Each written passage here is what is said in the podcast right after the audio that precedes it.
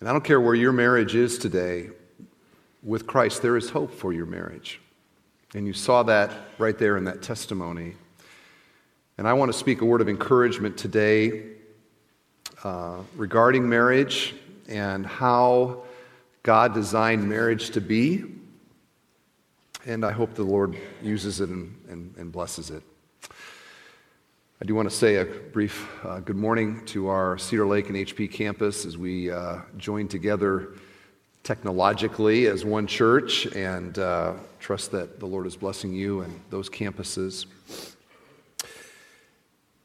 As I begin this message uh, on marriage, I want you to know that I'm very much preaching these truths to my own heart, to my own marriage, and even writing this message and preparing has been a challenge to me uh, to renew my commitment to some of these very core principles.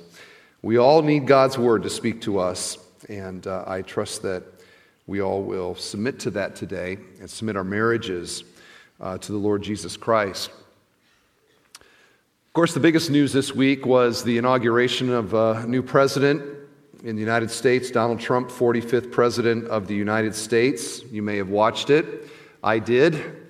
I am a little bit of a political junkie, and it was uh, just intriguing to see the transition of power and the uh, way that we do that. But you know, inaugurations by design are intended to highlight the importance of the position. And so you have great pomp, you have great circumstance, you have you know, the gathering of the leaders of the country and uh, pretty music and trumpets blaring and, you know, people by the hundreds of thousands that come to those kinds of events. There are traditions that are followed. There is solemnity. There is uh, grandeur. There's a sense of historical significance. There is pageantry. All of these are intended to uh, be befitting the importance of the presidency of the United States. Now, at these kind of gatherings, inevitably they'll do sort of these man on the street interviews. Maybe you've seen these where uh, they'll just find some random person, and inevitably they find some, uh, you know, sort of half witted individual where they say, uh, Why are you here? And he'll say, I don't know. And they'll, they'll say, Well, what, what is the purpose of all of these people and all of this? And he'll say, I'm not sure. And uh, maybe even they'll say, Hey, do you know who the new president is? And, you know, sometimes these people, it's crazy how little they know, right? And they'll say, I don't know, I just heard it was going to be a great party, and I'm here. So you have these people that are part of something that is really, really important but are clueless as to the higher purpose of why they are there. And it seems to me that there are a lot of married people like that. Lots of married people that are part of something really, really important, but they have little or no idea why they are there and what the highest or the higher purpose of marriage is. They found somebody that said, Okay, I'll marry you. They get married. But the why of marriage has been lost on them. They're married, but they don't know why they're married. Or maybe they know and they just refuse to submit to it. There are people like that as well. Marriage has a higher purpose than marriage. Did you know that? The purpose of marriage is not marriage. There's something grander, there's something more significant. And for our marriages to thrive over the long run, if we're going to ever get past like the honeymoon, if we're ever going to have our marriages be what God intended them to be, we have to, as if you are married, uh, it, to understand why am I married? Like, what is the purpose of her, her being here or him being here and us being together? Really? And we have to pursue that purpose. This is my thing I want to say today. We have to pursue that purpose as the uniting purpose of the marriage. Not children, not sex, not companionship, but this uniting principle. Why does marriage exist? Now, to get at that, I'm going to use one little verse as an excuse to read a bigger section about marriage that we just need to read regularly around here and be reminded of. And so I'm going to read Ephesians 5, uh, beginning in verse 22. But there's only one real thing I want to say out of this whole thing. But it's good to rehearse God's plan and for, for marriage. So let me read now. If you're married, been a Christian very long, you know these words well. Here's what the Apostle Paul wrote, Ephesians 5. Wives, submit to your husbands as to the Lord. For the husband is the head of the wife, even as Christ is the head of the church, his body, and is himself its Savior. Now, as the church submits to Christ, so also wives should submit in everything to their husbands.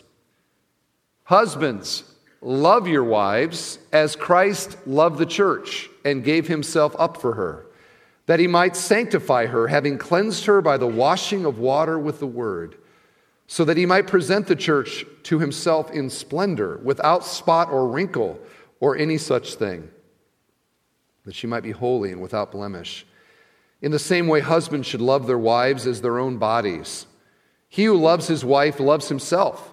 For no one ever hated his own flesh, but nourishes it and cherishes it, just as Christ does the church because we are members of his body.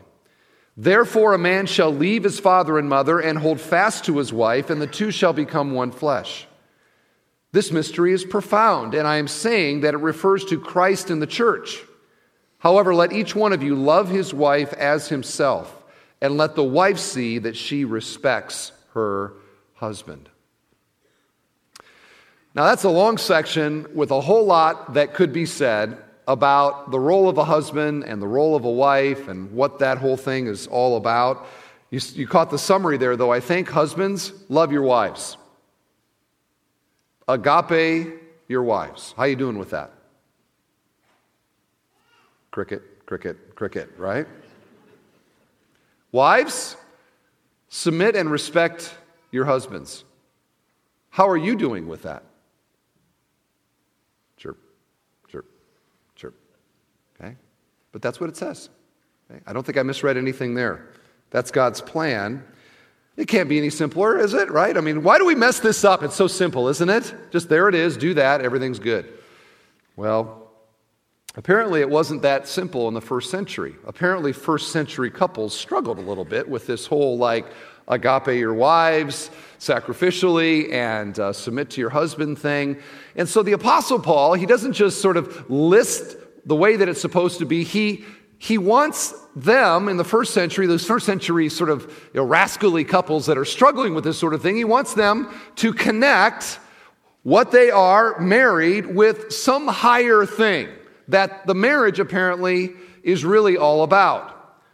And we again find here that he doesn't say, hey, do this because marriage is all about marriage. It's about being married. Marriage is being married. Doesn't say that. Marriage is about sexual union and intimacy and pleasure. He doesn't say that. It's about companionship, having somebody there with you. He doesn't say that. It's about reproducing and having children. He doesn't say that. None of those things are the thing that Paul ties the purpose of marriage and all of these roles to. Now, what does he connect it to? Look at verse 31. And uh, these are very familiar words. Therefore, a man shall leave his father and mother and hold fast to his wife, and the two shall become one flesh. Now, that should sound familiar to you if you've been a Christian for any amount of time, because this is, a, this is arguably the most important verse about marriage in the entire Bible. And it's not the only place that we find it here in Ephesians 5. In fact, we find it significantly in two other places. The first, we find it way back in Genesis 2:24, way back in the beginning when God created marriage in the first place. Now, why is that significant? If you go back to Genesis, we're not going to do it, but if, if you go back there, you'll see right in the midst of when he is, you know, creating Adam, creating Eve, bringing Eve to Adam, it's not good for man to be alone, all of this, there is this same verse. Right there in the created purpose, the created uh, order of marriage, we find this verse Man shall leave his father and mother, leave to his wife, the two shall become one flesh. And we find from this that marriage is a divinely institute is a divine institution. It is purposed by God to be what it is. Marriage is something.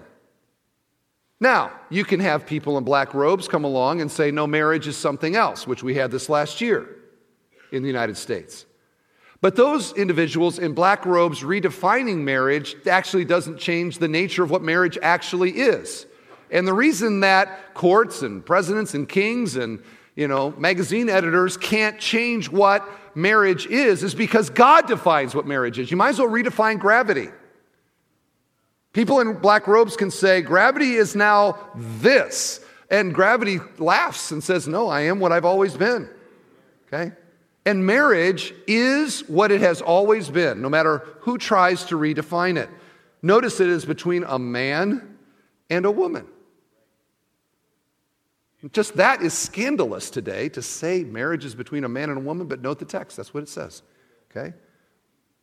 A man who leaves his primary relational role as son within a family, leaves that unit and attaches himself to a wife.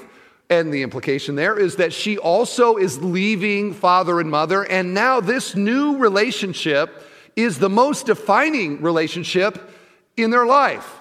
They are husband and they are wife. They are a plurality in unity, like the, the Trinity itself is three in one. A man and a woman is, is two in one. So we find this in the creation of marriage in the first place. Now, the second place we find this is in Matthew 19 and the words of Jesus himself regarding what that the nature of the covenant of marriage. Jesus is asked in Matthew 19, he's asked by some religious leaders, "Hey, is it okay for a man to divorce his wife? Now, the, the culture of that day, there was, like ours, a very laid back approach to that commitment in marriage. And there were even key religious leaders in the first century, Jewish religious leaders in the first century, that were teaching that a man could divorce his wife for any other any reason that he wanted to. I'm tired of you. You burn the toast. You're out, gone. Okay? Enough. Can't deal with this anymore. Out you go. And so they asked Jesus, Hey, what do you think? Can a man divorce his wife for any reason that he, that he wants to? And Jesus' reply here is, is nothing short of shocking uh, because what he does here is he appeals back to Genesis 2. And he says it again. Therefore, a man shall leave his father and mother and hold fast to his wife, and the two shall become one flesh. Where have I heard that before? Genesis 2:24. He adds this: So they are no longer two, but one flesh. What therefore God has joined together, let not man separate. And the people that were listening to this, their jaws hit the floor. And they're like, what did he just say? And they, and, and you might say, well, no, maybe we're misinterpreting that. No. The disciples who were there understood what Jesus was saying, and here was their response in verse 10. The disciples said to him, If such is the case of a man with his wife, it's better not to marry. Now, I wonder what Peter's wife thought when she heard him say that. I imagine Peter got an earful on the way home. What do you mean, better not to marry? I can't believe you would say something like that. I'm the greatest good that you are ever going to get.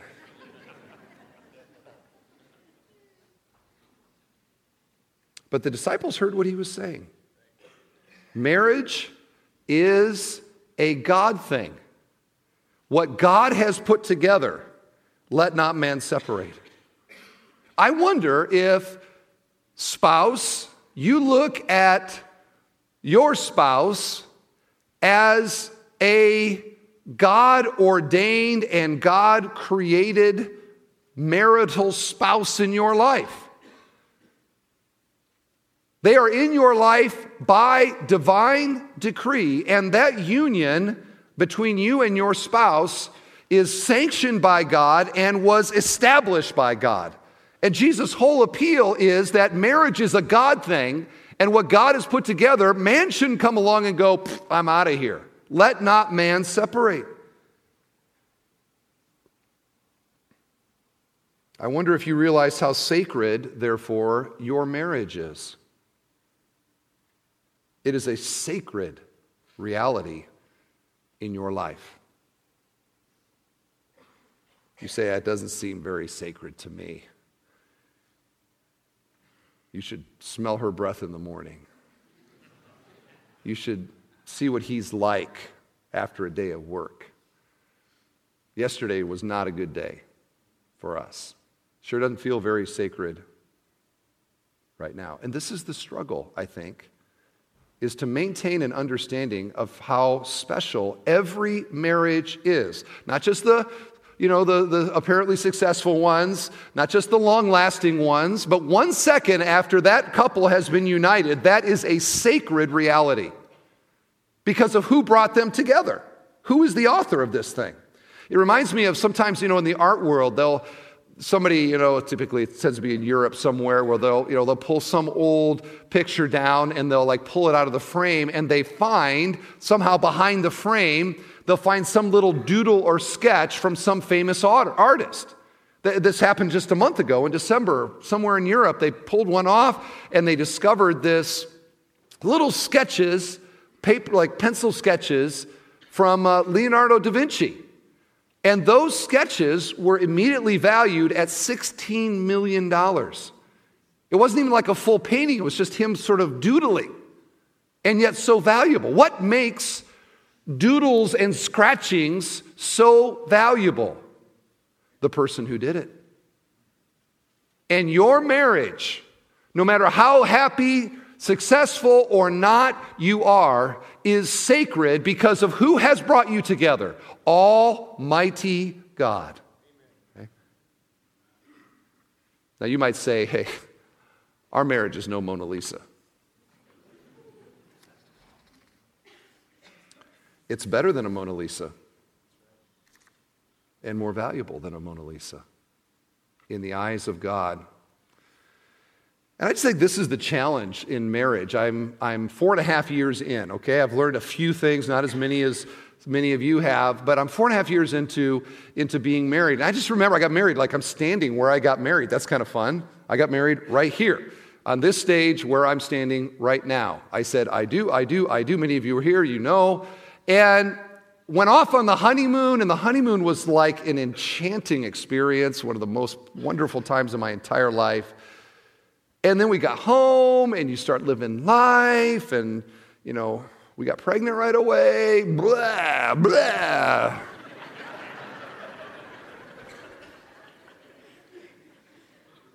and you know, when you're standing behind your wife, just rubbing her back as she pukes in the toilet, somewhere along the way you think, this sure doesn't feel like the honeymoon anymore.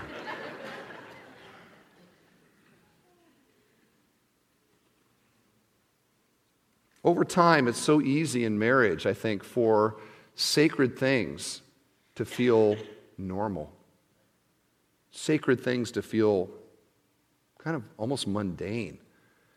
And if not checked, it's not very long before she becomes the old ball and chain. And you hear people talk like that. What is that? They have lost the sacredness of what God has done. So, how do we fight this in marriage? Some people, they go on exotic trips and they buy lavish gifts, nightly foot rubs. All of those are good, by the way, and helpful, but not the key. Not the key. And the Apostle Paul knew what first century Christian couples had to realize regarding their own marriage. And we see this now back in Ephesians 5. He says this He's got all this talk about husbands and wives, and you submit and you lead and you love sacrificially and la la la. And he gets and he says this This mystery is profound. And I'm saying that it refers to Christ in the church. Now, so he does this like flipperoo thing. You expect him to say, and this is what marriage is all about. And instead, he says, this is not what marriage is all about. There's actually a mystery to this because marriage is not about these things primarily. I say that it refers to Christ and the church. So, what I want you to hear today is this that if in your marriage, the purpose of your marriage is in your marriage a mystery, where your spouse or you don't clearly understand what this whole thing is all about, you are going to struggle because you are going to look to her, to him, to marriage, to children, to sex, to some other thing as being where you are going to derive meaning. And God never intended marriage to be the source of the meaning, and He never intended your spouse to be your source of meaning and happiness. Further complicating this is that no matter who you marry, you are married to a sinner. Your spouse is a sinner. Amen?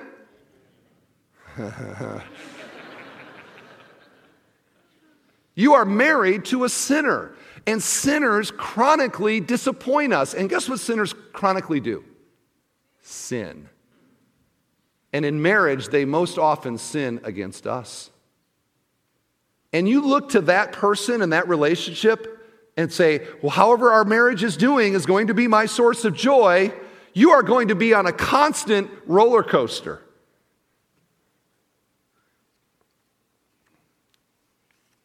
Marriage needs a higher purpose. Don't get married because your family expects it. Don't get married because people are joking around, hey, how long until you're going to, you know, get married? I fought that for a couple decades uh, myself. And don't do it. Let me, let me make something else clear. Don't get married for sex. I remember hearing that when I was single, okay, and I kind of came to that subject uh, as you I've talked about. It, it, great inexperience, and so I wonder. You know, you kind of wonder when you don't know. And I remember hearing a pastor. He, I, I mean, his words are seared in my brain. He got up. I was at the service myself. I heard him say, it. "He goes, he goes, listen, my wife is smoking hot." He said, "But." I would not recommend getting married for sex. You know, and the singles are all like this, and the teenagers are all like, the, you know, wondering. Uh, listen, it's true. Because sex is just another created thing with gifts and blessing, but a horrible basis for a relationship. Cue the film of all the Hollywood, beautiful, gorgeous, uh, and based on their films, very experienced sexual partners that mar- uh, married nine months. Now I'm tired of you. Okay? Don't get married for sex. What does every marriage need? And this brings us now to this series, The Kingdom of God, and, and what we're talking about. Because the kingdom of God is God working in this world to reconstitute what sin broke. And what sin broke was many things, but one thing it broke was human marriage. And right away, Adam and Eve, Adam's blaming Eve, Eve's blaming Satan. You got all this discord and fighting. And right away, you know, you got brothers killing each other, and the family unit is just annihilated. Sin destroys the good things that God puts in this world. But the kingdom of God now is the reign of God through Christ, messaged in the gospel, constituted in the human heart as the human. The sinner realizes his or her sin and submits now to Jesus by faith as King and Savior. And now Jesus becomes king of the human heart. And now I want what God wants in my life. And the brokenness that we experience in marriage is one of the things that God wants to put back together and will when we submit to Jesus in our life and over our marriage. I heard that in the testimony that we, the video testimony the halls shared. When Christ comes and takes over a life, and when Christ comes and takes over a marriage, things change. Okay? Things change. What does a marriage need after the fall? It needs two people who can honestly pray, Thy kingdom come, Thy will be done in our marriage as it is in heaven. Now, who prays that kind of prayer sincerely? It is only a person who is in their heart submitted to Jesus as King.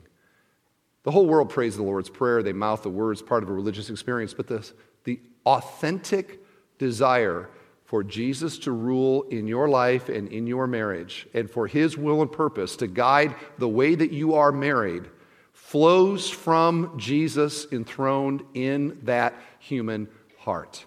And might it be that one reason we have so many struggling marriages is that there is not a full submission to Christ in our life? We want Him to get us to heaven, but we don't want to apply Him in the day to day of life and to bow our knee to Him, even in our marriage relationships.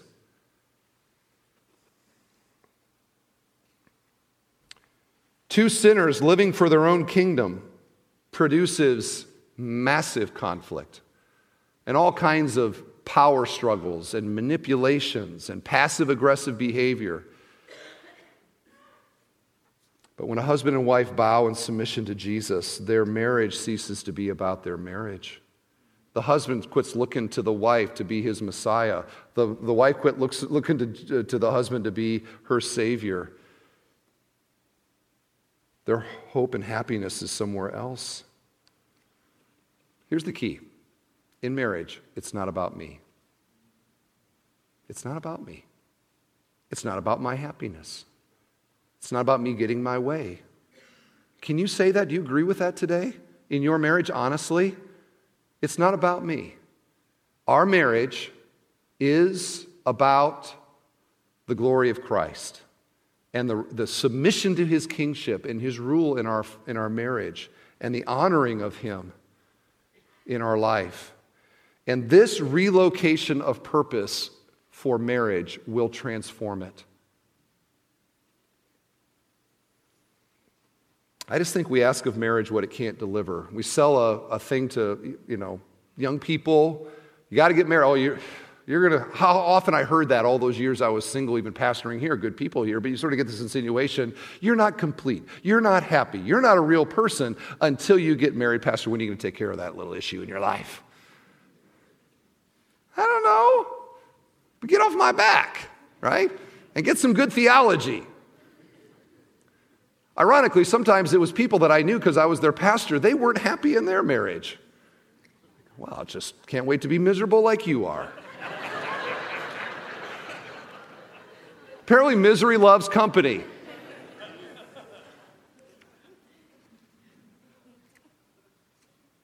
Here's what I want to say we have to look to Jesus for our hope and our happiness and our joy, and not to a spouse, and not to marriage, and not to children, and not to sex, and not to friendship, and not to companionship.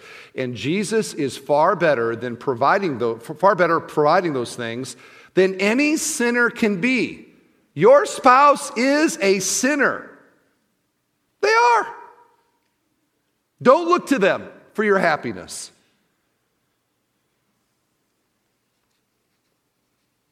Spouses, right now, look to each other and say, You're not my Messiah. Go ahead. Can we amen that now together, right? You're not my Jesus. I know I'm not worshiping you.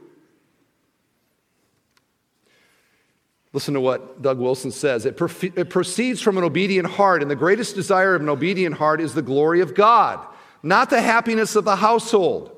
If we might paraphrase, paraphrase the catechism, the chief end of marriage is to glorify God and enjoy Him forever. The reason we are miserable in our marriages is because we have idolized them. But the glory of God is more important than our domestic happiness. Quit worshiping your spouse and quit worshiping some ideal that you've had in your mind because you watch Disney movies. And you thought, this is the way it's going to be. I'm going to ride off in the sunset be happy ever after. No, you're not. Not by marriage. It doesn't work that way. You say, I don't worship my spouse. Oh, she wants me to come and bow down to her? I ain't going to bow down to her.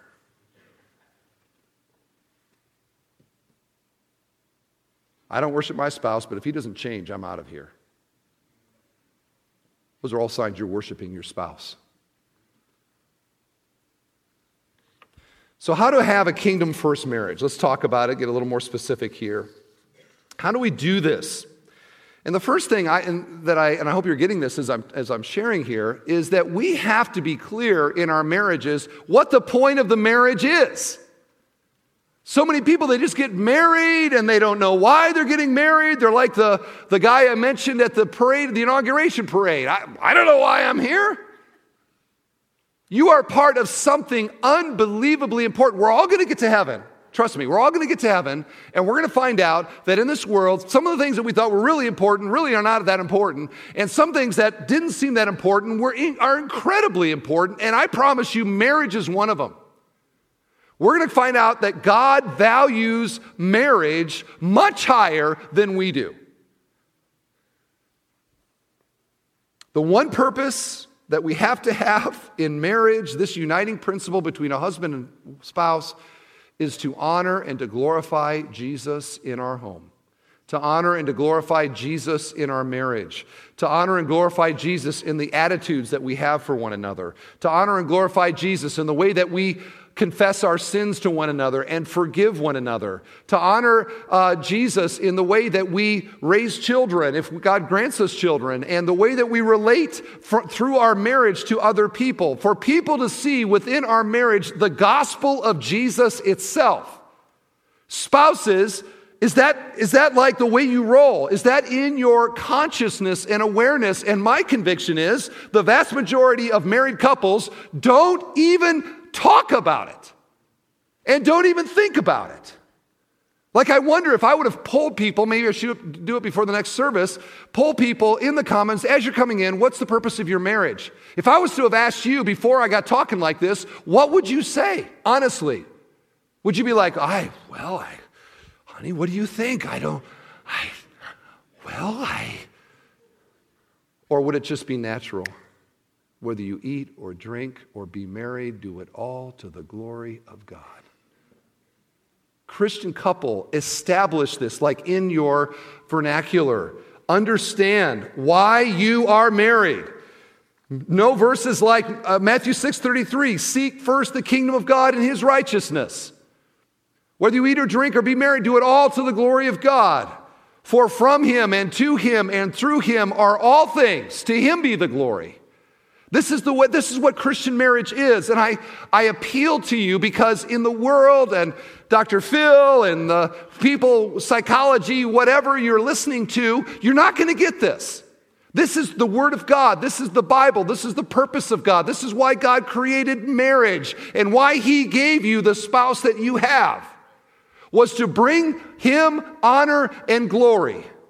And if that's the big purpose of why marriage exists, have it established in your mind and with your spouse. This is why we are married.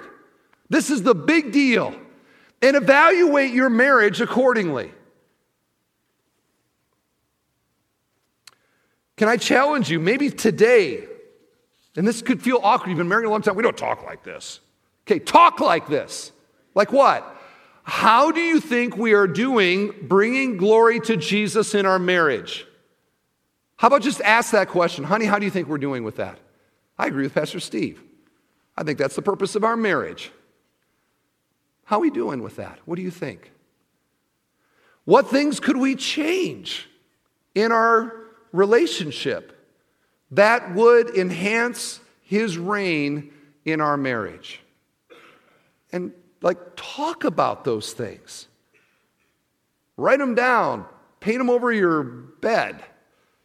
Whatever it takes, get it in your marriage. This is not about us. This is about Christ, our marriage itself. So be clear what the purpose is. Secondly, if we're going to pray honestly, Thy kingdom come, thy will be done, it means that the spouses are embracing God's plan for marriage, God's design for marriage. And God has a design for marriage, it's all over in the Bible. And we submit to that as an act of worship to Jesus as King. Now, I don't have a lot of time, but just to summarize, what is God's blueprint? Husbands who love and lead their wives sacrificially. Wives who submit and respect to their, their husbands as friends, lovers, and companions. Quick summary that's God's blueprint. Husbands, we often resist that call to servant lead and to sacrifice for our wives. And wives, it's so easy to resist God's design for your role in the marriage and give you a desire to usurp your husband and to take the leadership. But we cannot ask for God's blessing in our marriage when we refuse to accept God's blueprint for marriage. May I say that again? We cannot, we cannot ask for God's blessing in marriage when we refuse to accept God's blueprint in marriage. So you can say, God, please help my marriage get better. I pray, God, that you would bring more joy to our marriage. I help you help us get through these rough spots and all that. You can pray that all you want. But if your heart is not willing to submit to what God has already told you about what your marriage should be like, don't expect some blessing to come in spite of it. Now, here's the good news. When a man is in submission to Jesus as king, God makes him a better husband. When a wife is in submission to Jesus as king, God makes her a better wife. And the more that we grow in this relationship that we have with God, it's the old triangle, you've probably seen that before. The closer we get to God, the closer we get to each other. Very simple, but there's a truth to that. Similarly, the more that I am in rebellion against God, the more that I am lukewarm in my walk with God, the more that I am forgetting about God's grace in my life, the worse husband I become. More selfish, more self centered. It's all about me. Which leads into the third thing I want to say is that we must therefore apply the gospel every day that we are married. Listen to Tim Keller. The reason that marriage is so painful and yet so wonderful is because it is a reflection of the gospel which is painful and wonderful at once. The gospel is this we are more sinful and flawed in ourselves than we ever dared believe. Yet at the very same time, we are more loved and accepted in Jesus Christ than we ever dared hope. That's a great quote.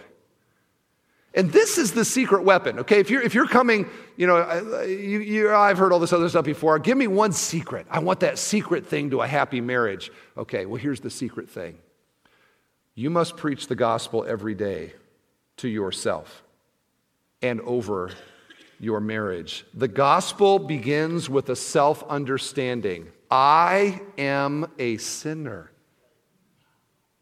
I'm a sinner. I'm not a good person. I'm not better than other people in the eyes of God. I am depraved and I am guilty. And if you didn't know that, get married and you'll discover it. Okay? Because marriage amplifies, I read some guy said, marriage amplifies who we are. So if you're an angry person, when you get married, you're to be really angry. If you are a fearful person, when you get married, you're to be really fearful.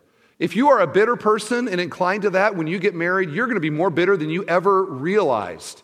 Because marriage amplifies who we are. It also urges us to minimize our own failures and to maximize, in our own eyes, the failures of our spouse. Okay? So my issues are small, her issues are huge.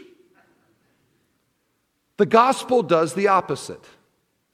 The gospel doesn't maximize the failures of others, it maximizes my understanding of my own failures and that I am myself a sinner. And it magnifies my own sin in my own eyes. So here's a way that you can know if you preach the gospel to yourself this morning. In your estimation, who is the biggest problem in your marriage? Be honest. In your marriage, who is the biggest problem? And if right now, in your gut, you believe your spouse is the biggest problem in your marriage, you are failing to apply the gospel. Here's a helpful thing to say in marriage I am a sinner married to a sinner. When Jennifer and I are in a rough patch, I bring that to my mind. I honestly do. It helps me somehow. I just remind myself why is there discord or why is there conflict? Because I am a sinner, and so is she. But it begins with me. I am a sinner. Keller again, if two spouses each say, I'm going to treat my self centeredness as the main problem in the marriage, you have, you have the prospect of a truly great marriage. Who's the biggest problem? I am. The gospel brings humility. And here's the encouragement, friends, today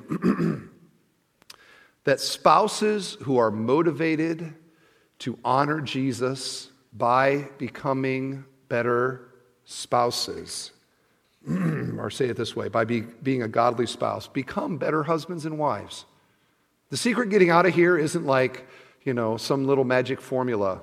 It is daily dying to self, being reminded that I am a sinner, embracing again the grace of God through his son Jesus to me, and then applying that grace and love to the flawed individual that God brought me together with in my marriage.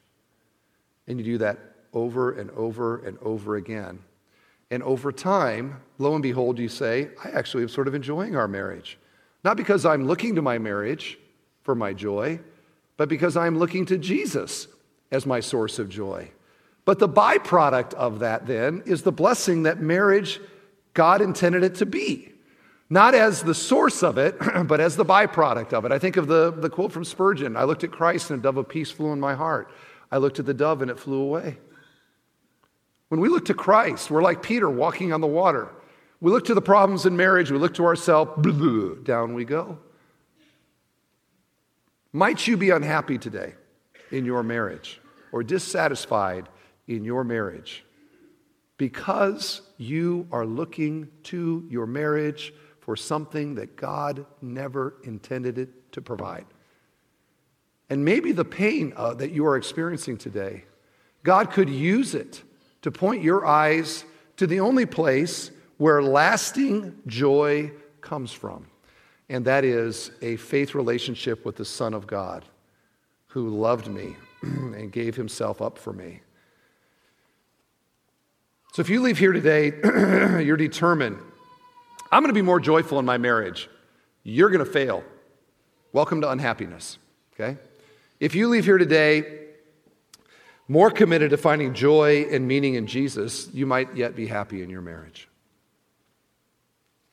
Or to say it this way seek first the kingdom of God and his righteousness, and then all these things will be added unto you.